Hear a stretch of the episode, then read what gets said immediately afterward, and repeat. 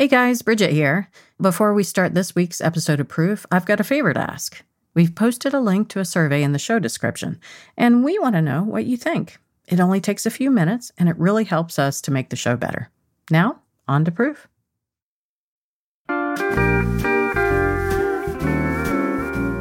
Chili cook offs have been a part of Kathleen Tolbert Ryan's life forever. Her dad, Frank Tolbert, founded what many consider to be the World Series of chili cook offs. Now, growing up, Kathleen was kind of like the princess of the Chili Kingdom, and now she's the queen, running the event that her father started, which happens every year on the first weekend in November in a tiny town in the middle of the Texas desert called Terlingua. Terlingua is a desolate place, an abandoned mining town but this one November weekend, it comes alive with RVs and tents set up everywhere, live bands, and the smell of cumin and chili powder in the air. Kathleen runs the competition now, and she's attended and judged close to 100 events like this in her lifetime. But the cook off that took place on November 1st, 2003, still stands out in her memory. It was a very emotional day it was very disturbing. Now, this particular chili cook off is a big deal. Only the most talented chili heads are invited. But that year, 2003, the man who turned in the winning cup was a mystery to many. We crowned this person named Don Estep. He was from Springfield, Illinois. No one knew him. With mischievous blue eyes and an easy grin, 64 year old Don Estep was a newcomer in this world. He strode up to the stage to collect his prize. He left the stage quickly, not sticking around for the customary photos and hugs. But the day was far from over. Another chili cook, a world champion named Kathy Plager, ran up to the foot of the stage, motioning for Kathleen. Shows up at the bottom of the stairs on the stage and in tears, crying and saying that he didn't win. And she started explaining everything that he had done. She said Don Estep was a cheater. Today on Proof, how Don Estep upended the wild world of chili cook-offs and left a chili scented stain on the family name forever. The chili guys are calling him the chili Nazi. There was a poster, and they had his picture on there, wanted dead or alive. I felt like, you know, we were all like snookered by this guy. I know there was going to be a lot of retaliation. What he'd done was not acceptable, not approved, but he's still my brother. From America's Test Kitchen, I'm Bridget Lancaster, and this is Proof. Thanks to this season's presenting sponsor, Kohler. They design innovative sinks and faucets for people who do their best work in the kitchen. Reporter Maya Kroth brings us this story. For the three Estep brothers, chili is a big deal. They grew up in Springfield, Illinois, which is kind of a chili mecca. The city was once home to four chili canning factories. In the 90s, the Illinois state legislature officially declared Springfield the chili capital of the civilized world. And that was all thanks to the eldest Estep brother, Les. I'm Les Estep. I've been cooking chili in competition since 1976. And over the years, I've probably cooked in roughly 200 competitions in at least 20 different states. Tall and lanky, with a bushy salt and pepper mustache to match his neatly combed gray hair, Les is what's known in the chili world as a Grand Master. That means he's competed in at least 11 world championships. He uses two or three serrano peppers sliced down the side to give his chili the perfect amount of heat. Les still lives in Springfield in a house packed with chili memorabilia. There's a wall full of plaques from chili contests he's won all around the country. There's one for Arkansas over there, Michigan, Ohio, Louisiana, Missouri. Another wall is stacked high with chili trophies. He's got a chili themed poem taped to his desk, even though he can recite it from memory. She was smoking from her nostrils, she was steaming from her ears, but she cooled off an hour later and showing perfect self control. Said, My, what tasty chili. Give me another bowl. In his home, he has albums of photos from chili cook offs, a hand woven chili tapestry, and a poster of chili peppers doing the can can. He even used to have a vanity license plate that read Chili 1. When you get Les started on chili, the man can talk. Drovers, they'd be pushing three or 4,000 head of cattle across Texas to the nearest railhead, which was in Kansas at the time. And talk. And the beans thing didn't come in until early 1900s. And talk. A germination on peppers is roughly 100 to 120 days. Les is the oldest of three Estep brothers. The youngest, Larry, lives 1,600 miles away in Surprise, Arizona. I was the baby. I was the kid in the family. If you listen to Les, I still am. Shorter than Les and with a less robust hairline, Larry's also a chili grandmaster with 11 competitions under his belt. He showed me some family photos of him and his brothers. That's me. So I'm probably, what, five? That was quite the fashion plate. And then there's Don, the middle brother. That is Donald. So he would have been 12 or 13 or something like that. He died a few years ago, but his personality was larger than life. Oh, Donald was, he was the character. He was the entertainer of the family. So he was just a fun loving guy. He, you know, he didn't have as many filters as some other people. Big Brother Les says he and Don couldn't have been more different. Don was the kind of guy who could walk into a room where he didn't know anybody and be acquainted with half the people within half an hour. Don was a social person, very uh, extroverted. I, I, was more or less uh, quiet, uh, spent more time with books. He spent more time with the crowd.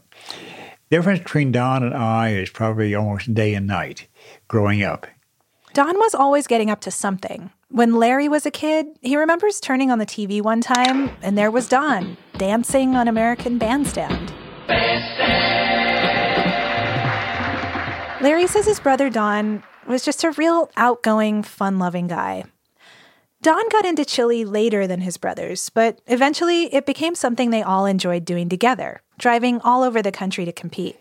Don and I and Larry all cooked in competition. And I'm thinking it was around 2010. We were all cooking. The World Championship was in Charleston, West Virginia. And that was the only time three brothers competed against each other at the World Championship. Not without a little friendly rivalry, of course. When I asked Les, what differentiates your chili from Don's from Larry's? Better. well, now I think would be a good time to give a little bit of background on the landscape of competitive chili cooking. It's more convoluted than you may think. Yeah, today there are actually three different organizations that crown chili champs every year. It all started in the late 1960s with Carroll Shelby. Yes, that Carroll Shelby, the race car driver turned automotive designer that was famous for designing the Shelby Mustang.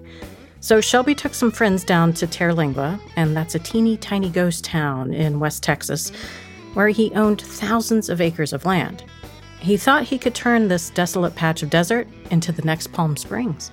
Yeah, and it turns out Shelby was a man of many talents. In addition to racing cars, he was also great at luring people out into the middle of nowhere to sell them real estate. He also, apparently, cooked a mean pot of chili. Now, there's chili makers and chili fakers, but when you've got a craving for down home Texas chili, there's one premeditatedly outrageous chili. Carroll Shelby's original Texas brand chili mix. To promote Terlingua as a destination, Shelby and his pals, including Kathleen's dad, Frank Tolbert, staged a chili cook-off there in 1967. Kind of like a southern alternative to the hippie love-ins. By the mid 1970s, it had become the destination for competitive chili cooking. Site of an annual event that veterans call a Woodstock for adults. It's the World Championship Chili Cook-Off that attracts thousands. now, to some people, chili cooking is as serious as religion. And nothing can fuel a feud quite like an argument over what makes a good, quote, bowl of red. So, over the years, arguments over publicity, ego, and chili purity caused the group to splinter. They even took it to court. It sounds silly, but yes, they took it to a real court in front of a real judge who basically told them to go sit in separate corners. And today there are three factions. So there's the International Chili Society, or ICS. There's the Chili Appreciation Society International, or CASI. And then there's the original Terlingua International Frank X. Tolbert Wick Fowler Memorial Championship Chili Cook Off. That's the one that's run by the chili queen, Kathleen Tolbert. Chili Heads just call this competition Behind the Store because it takes place behind an old grocery store in Terlingua. Well, that makes sense. But here's the kicker CASI and Behind the Store both happen in Terlingua on the same weekend in November every year. For three days, Terlingua's population swells from 58 people to more than 10,000 chili cooks and fans who camp out in tents or in RVs. The CASI Cook-Off is a huge party that attracts big crowds, maybe 8,000 people. Imagine like a chili Coachella. There's security guards and wristbands, and a party bus that shuttles chili heads between a few different pop up bars. Uh, one of which has an infamous stripper pole, I believe infamous stripper pole. Yes. And then nine miles away, there's Behind the Store, the one Kathleen Tolbert runs. Behind the Store is smaller, it's more relaxed. There's maybe 100 chili cooks and around 2,000 attendees. Behind the Store appeals more to chili purists. And while you might think that everything's all good fun in the world of chili cook offs, you'd be mistaken. Even to this day, there remain some pretty tense feelings between some members of the factions. Since both the CASI cook off and Behind the Store are held on the same weekend, most cooks pick one or the other. Both events raise money for charity, which means that they are official nonprofits. The Behind the Store board is made up of a lot of old time chili cooks who've known each other since Frank Tolbert's time. In Kathleen's words, it's more like a family reunion. And like any family, there are characters. It's a fun time. One of the past chili champs always wore an armadillo shell on his head.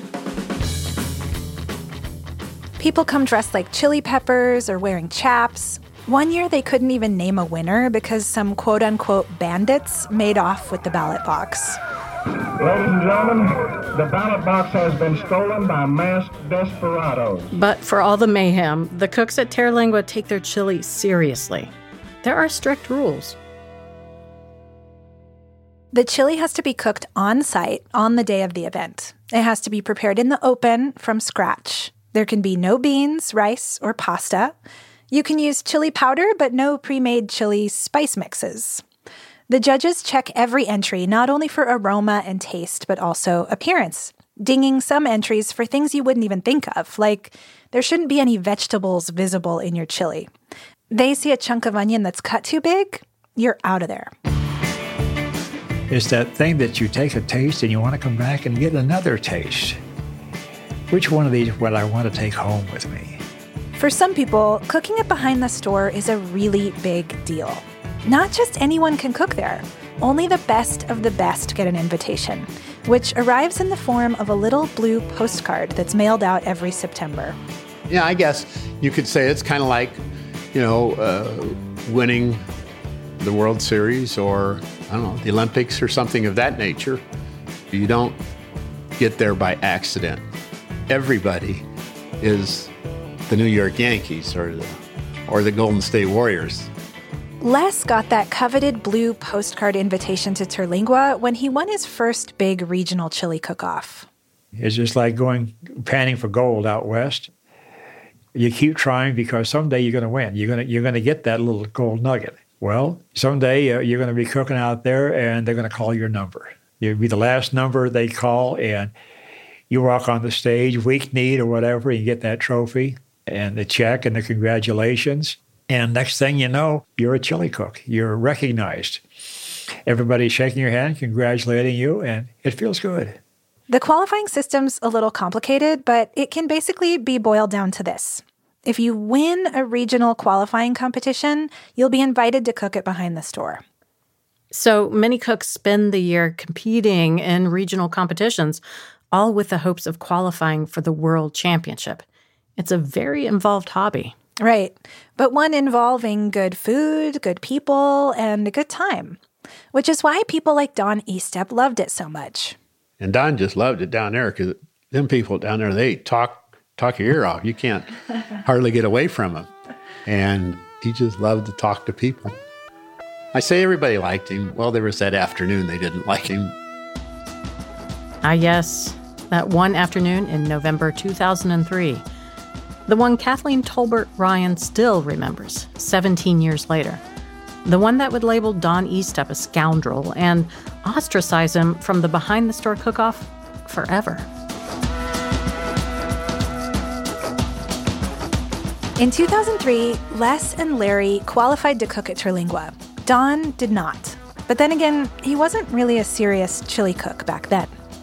Les was planning to go, but Larry couldn't take the time off work. Les and Don and I went to breakfast most Sundays. So we were all at breakfast and talking about it. And I asked Les when he was going to leave. And so I said, Well, I have to work, so I can't go. Well, Don pipes up and says, Oh, I'm not doing anything. I think I'll go. I asked him if he wanted to come along. He just helped me on the road. It is nice to have another person keep you awake on these long drives. And that, that's a two and a half day drive down there. And Don said, sure, why not? It might seem like a big favor, but if I've learned anything about Don, I'd guess he was in it for the ride and excited about the party. So, after driving almost 1,300 miles, Don and Les arrive in Terlingua. They check into the Big Bend Resort and Adventures Motel, and they go down to the registration table to get checked in. That's where they give you the official cup.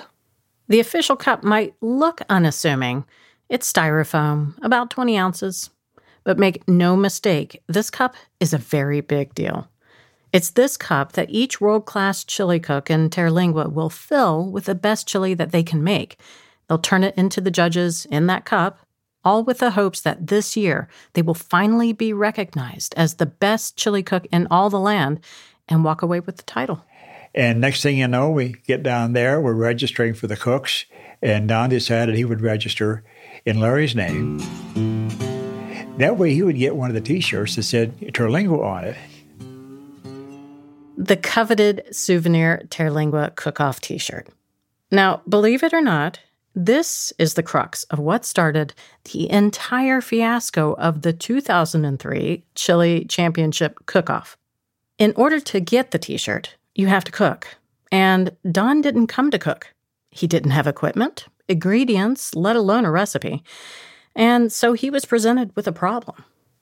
Right. He had this empty cup, but he needed to fill it with chili, so Don hatched a plan. He was going to uh, take the cup and fill it up with somebody else's chili and turn it in. That's when he got the shirt. And they gave him a cup. And the first thought was, Don, you can't do that. He said that he would turn it in and get the shirt, and that would be it. Don thought, if I can get a little bit of chili from a bunch of different chili cooks, then maybe I'll have enough to fill my cup and secure the t shirt. So, the morning of the event, Les and Don wake up bright and early at the motel. They drive over to the site of the cook off, and Les starts to set up his gear in an area that's called ICS Hill, where a lot of the cooks from the International Chili Society have tents next to each other.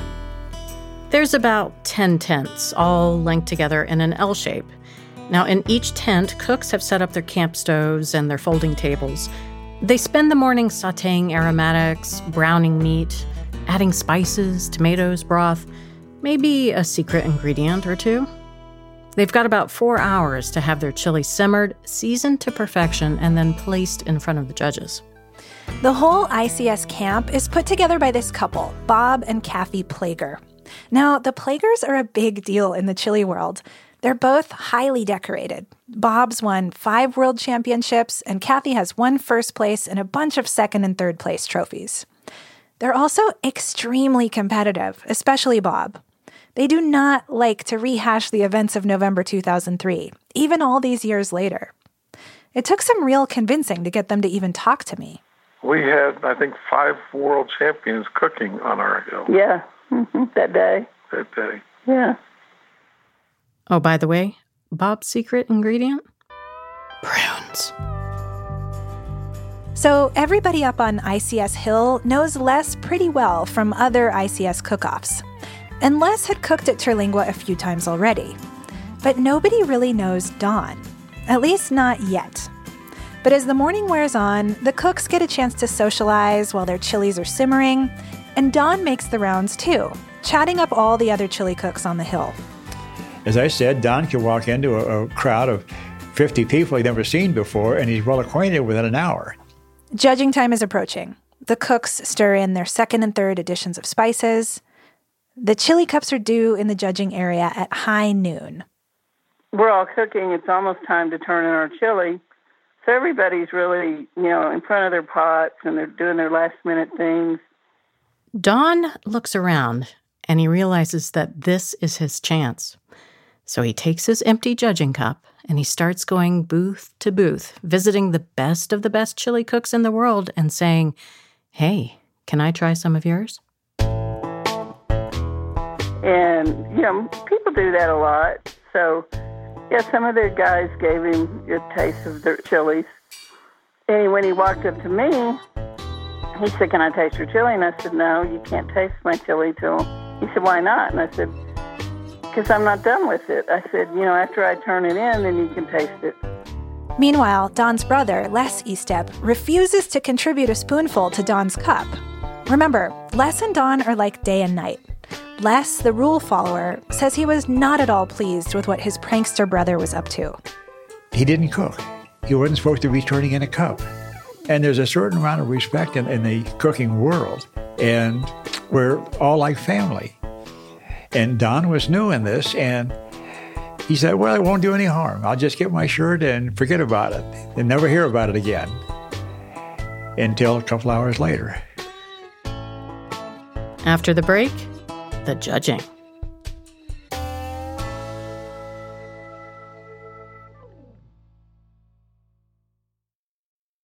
If there's one thing Kohler knows, it's innovative sink design. So that got me wondering do my colleagues at America's Test Kitchen know how to fill in the blank? Hello.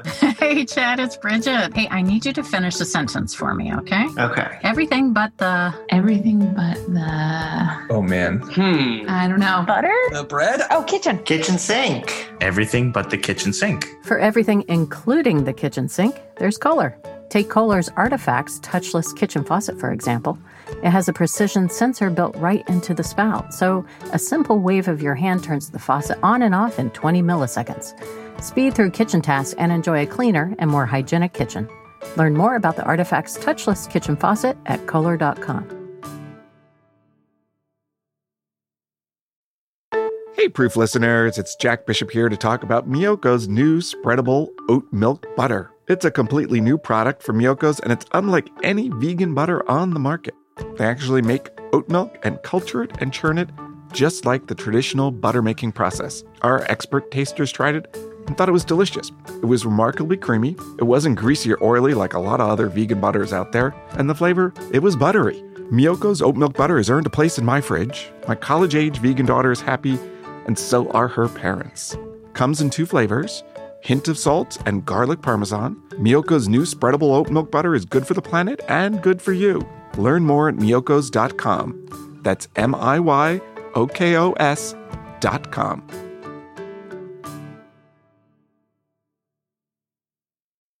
For 30 years, OXO has been creating better kitchen tools, and food storage is no exception. OXO's pop containers bring function and style into food storage. They store your ingredients reliably with an airtight seal. There's a fun pop button on the lid for easy opening and closing. They're dishwasher safe, stackable, and the super sleek design will leave your pantry looking better than ever. Just ask category director Lua O'Brien. Pantry organization is really satisfying. It's like a project that you've accomplished. The aesthetics of it are really pleasing when you see all the different ingredients all stacked up beautifully in like a grid. Um, I love seeing that. OXO Good Grips pop containers have improved with new sizes and accessories. Go check them out at oxo.com. That's oxo.com.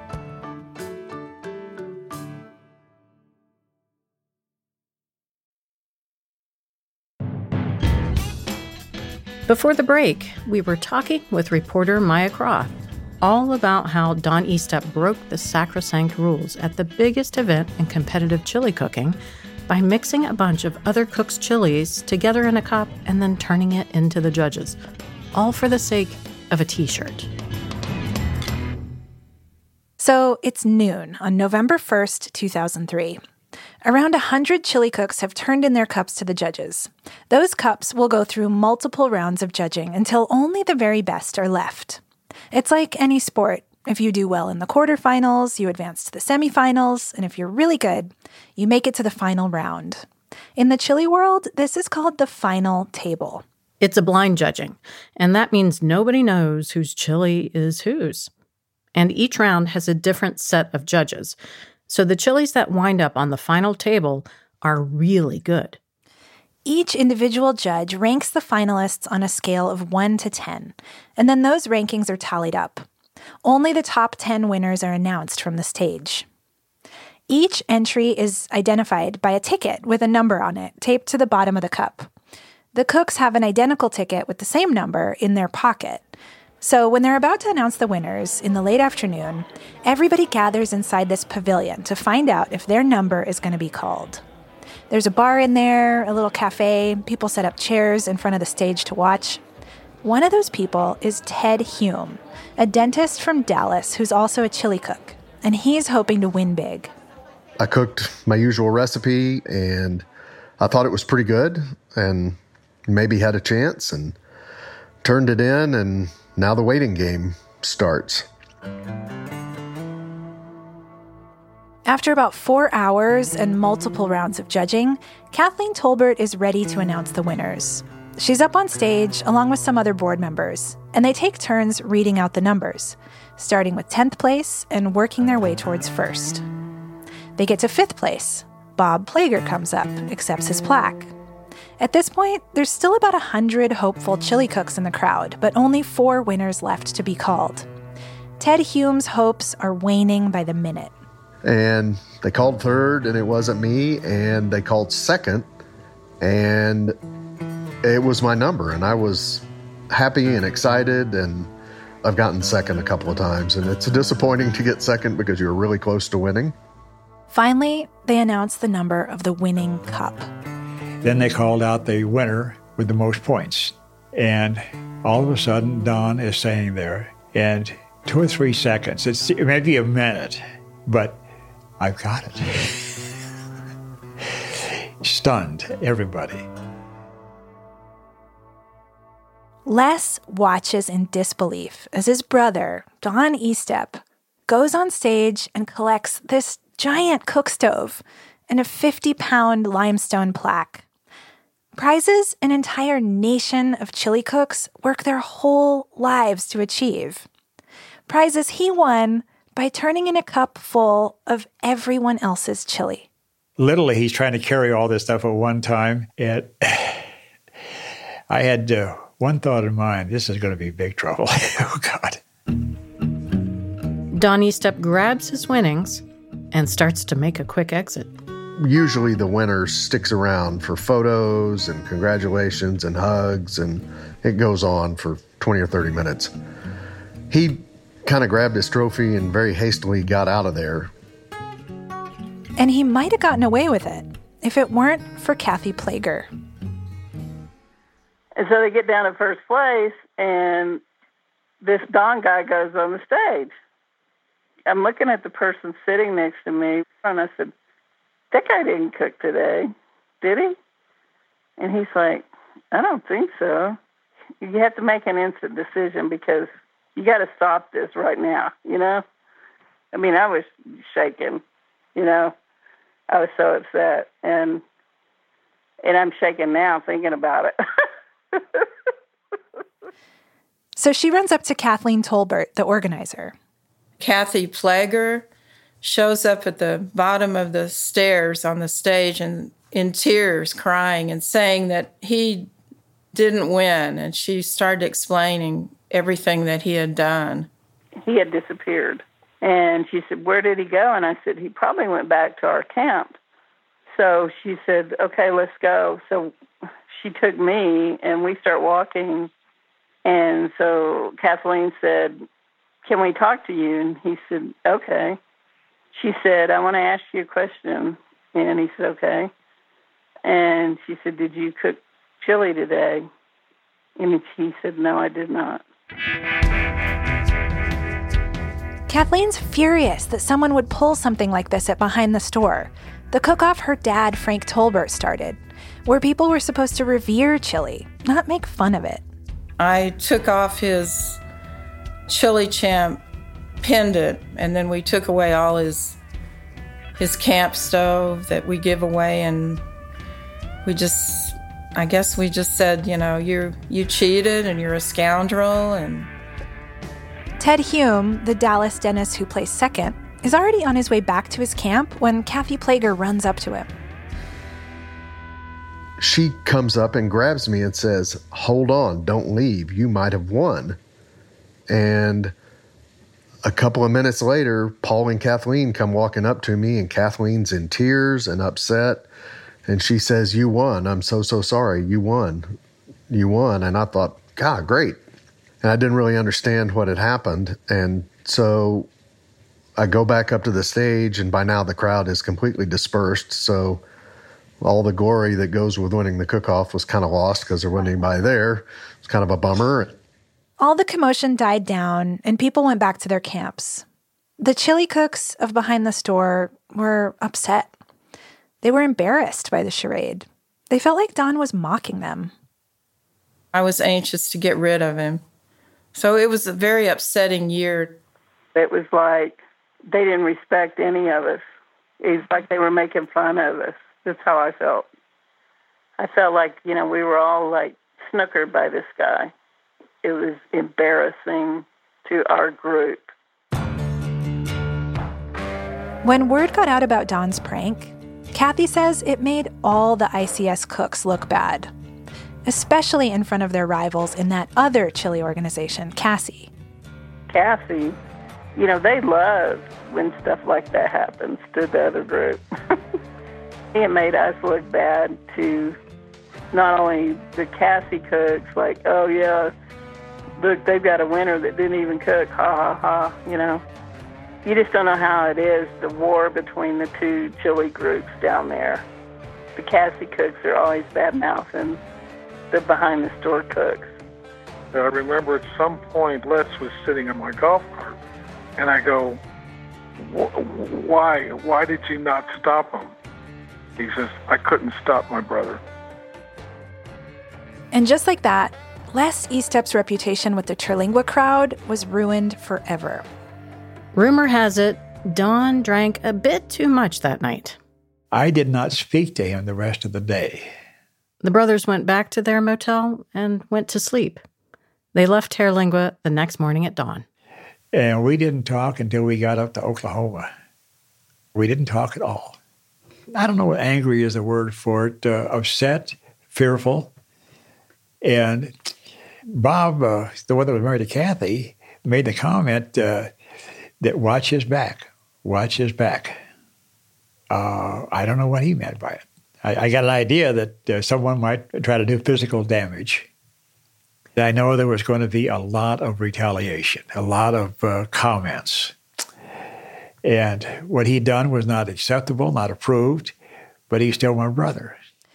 Little brother Larry, meanwhile, was back in Springfield, out to dinner with his wife, when his cell phone rang. Another chili cook calling from Terlingua. I got a call do you know what your brother did? And I kind of started laughing. And this guy said, well, well, this is very serious, Larry. I said, oh, yeah, okay. but I, I was laughing. I, uh, he was not happy with Don. He didn't think it was very funny. And I held it personally against the whole family, even Larry. I wouldn't talk to Larry for about five, six years. he was, I know he wasn't in on it, but I just felt like I didn't want anything to do with any E step. I was hurt that bad by it, you know? It went very, very deep. You can hear Kathy giggling here, but I don't think she really finds it funny. Don's story made all the papers. Bob and Kathleen and the rest of the Behind the Store board voted to ban Don and Les from ever coming back to the cook off. In fact, legend is Don Estep was banned from the state of Texas. Well, maybe not technically banned, that's not exactly legal, but there was definitely an understanding that he was not welcome back. Things settled down after a month or so, and we're back to having breakfast every Sunday. But nobody talks about Terlingua. You can talk about anything except that. They talked it to death. But Don Estep did go back to Terlingua a couple of years later for a head to head cook off with Ted Hume, the rightful winner of 2003's competition, complete with a jokey pardon from then Governor Rick Perry inviting Don to re enter the state. Don Estep and Ted Hume both cooked their chilies, turned them in to be judged. They even staged a mock Old West trial for Don, overseen by this chili cook named Freddie Capers, who happens to be a judge in real life. Don Estep agreed to show up on stage. They called him the defrocked chili champ, as for Don's actual chili, Ted Hume remembers it well. That was terrible. was it really? Yeah, it was bad. It was real tomatoey and sweet, and that's yuck. And he and I were laughing about it. He said, he came up to me and put my, his arm around me. He said, If you don't win this, you need to give up cooking chili because that stuff I cooked today is horrible. There's something funny about this whole charade. There was a lot of effort put in to bring Don back. They paid his way and everything, and they definitely enjoyed the publicity. You'd think they'd want to bury the hatchet, or at the very least, laugh a little. But not everyone in the chili cooking community was ready to let bygones be bygones. Um, and then Don's coming off the stage, and he reaches out to shake my hand, and I just turned around and walked the other way. I was very offended by it. I still am. it, it bothers me to even talk about it. It really does. There are certain people in the chili world who are very serious and very competitive about it. There always will be. And then there's a whole lot more of us who go for the fun and the camaraderie. And it was great to win. And, you know, afterwards, Don and I got to be good friends. Yeah, he, he was made out to be the chili scoundrel and the chili bad guy. And he was just, you know, he did it just kind of on spur of the moment to be funny as a prank. And it ended up stirring up a big mess. But he, he really was a, a good guy and a fun loving, really a fun loving guy and a funny guy. To this day, Larry Estep, youngest of the Estep brothers and grandmaster chili cook, has never cooked chili at Behind the Store. Terlingua? No, never been there. And they quit inviting me. You know, they quit inviting Les. And I've won several cook offs in the meantime. They just don't like our family, I don't think. Because of what Don did. well, you, well, what else? You can't be, they're jealous because we're so good. That can't be it. I kind of joke about being blackballed, but but all I've heard is that if you win a cook off, they invite you. You know, because it's a tournament of champions or cook off of champions, so to speak. And I've won a lot of cook offs and they've never invited me back, you know, so.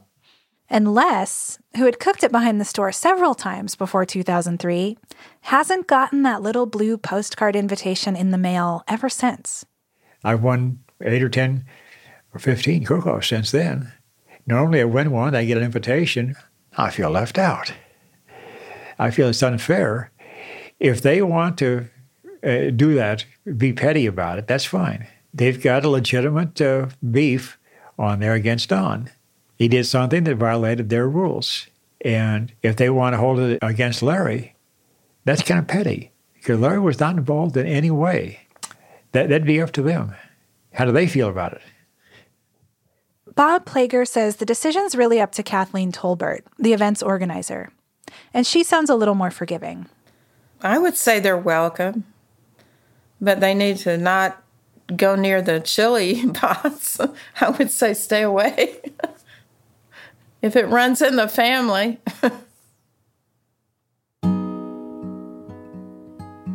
he was coming home from the Oklahoma State cook off, chili cook off. He died October 2012. So uh, seven years, seven and a half years. He was at a chili cook off in Oklahoma. He said that he lived in Harrison, Arkansas, And he called back just from friends and said he was going to stay, get a motel and stay over because he was tired. He didn't want to try to drive it. If you've ever been in that area of the country, it's a gorgeous area of the country, but it's part of the Ozarkian topography, and it's lots of hills and curves and and stuff. And you know, it when the light starts to go down, it's it's it's challenging driving. And next thing you know, I'm getting a phone call about nine o'clock that night. He'd been in a car crash, was killed, and the unfortunate part about it was he did not have a seatbelt on. So apparently he just ran off the road, flipped the car, and but that's how he died. Was in a car accident. I'm so sorry. Yeah, very sad. Very sad. It was almost eight years ago that Don Estep left us for the big chili cook off in the sky. But the story of his legendary caper lives on. When I went to watch Larry compete at a cook off in Phoenix this spring, I ran into several people who knew all about it including this woman, Susie Baumberger, a lawyer from LA.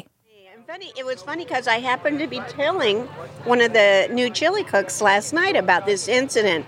As she prepared her pot of red, a recipe carefully honed over decades, I asked her what she thinks Don's story tells us about the lengths chili cooks go to make a winning pot. There's a theory in the Chili Society that there, no one cook cooks the best chili that they all it takes a, a, combination of all of them. And that theory was born out of leftover chili on the table. Sometimes they'd put them in big bags and they'd give them to charities or sometimes they'd save them for the next day for people's choice heat them up and found out they were really good chilies like you know everybody together was making really good chili. And but there was always this theory you know? And then his brother goes to Terlingua. And lo and behold, he proved the theory true and he actually won. And everyone's like, oh my God, he didn't even cook. we were near him. He wasn't cooking. He didn't even bring a stove. How do you win without bringing a stove? So it was a very funny story, but it proves that no cook is the best cook. It takes all of them. They did prove that, it, takes, it takes a village to make the best potted chili in retrospect, it's a good way to have fun. It's a good way to have family fun and be able to party. A lot of people love chili. It's, I mean, there's a lot of awful lot of work to get to that point. You know, just to be able to cook. You know, before you turn the stove on, you've done a lot of work. But we shouldn't lose sight of the fact that it's supposed to be kind of a fun experience for everyone. Larry doesn't hold a grudge against his brother. Because for him, even though Terlingua was a big deal, it's still just a chili cook off. Sure, it's important, but in the end, blood is thicker than chili.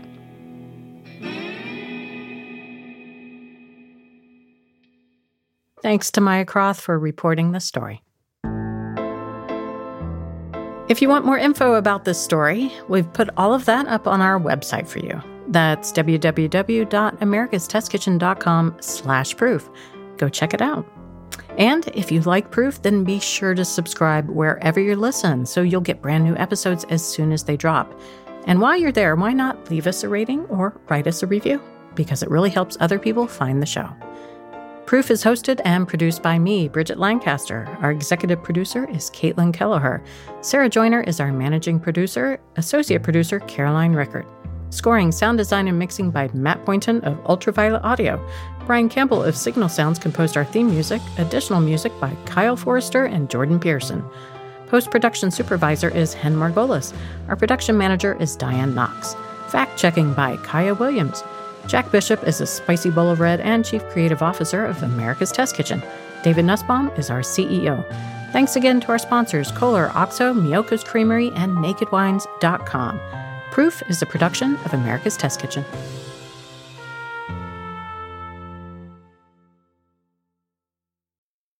Hey there! If you're listening to Proof, there's a pretty good chance that you may have a bit of a geeky streak in you. So, we've got another nerdy show to recommend. Science Diction is a new podcast from Science Friday and WNYC Studios. In each short episode of Science Diction, host Johanna Mayer digs into the origin of a single word or phrase, and she shows just how much science is baked into our everyday speech and conversation. Did you know that the word meme has more to do with evolutionary biology than the internet? Or that the word cobalt has mischief baked into its name? Hmm. You can find Science Diction on Stitcher or wherever you get your podcasts.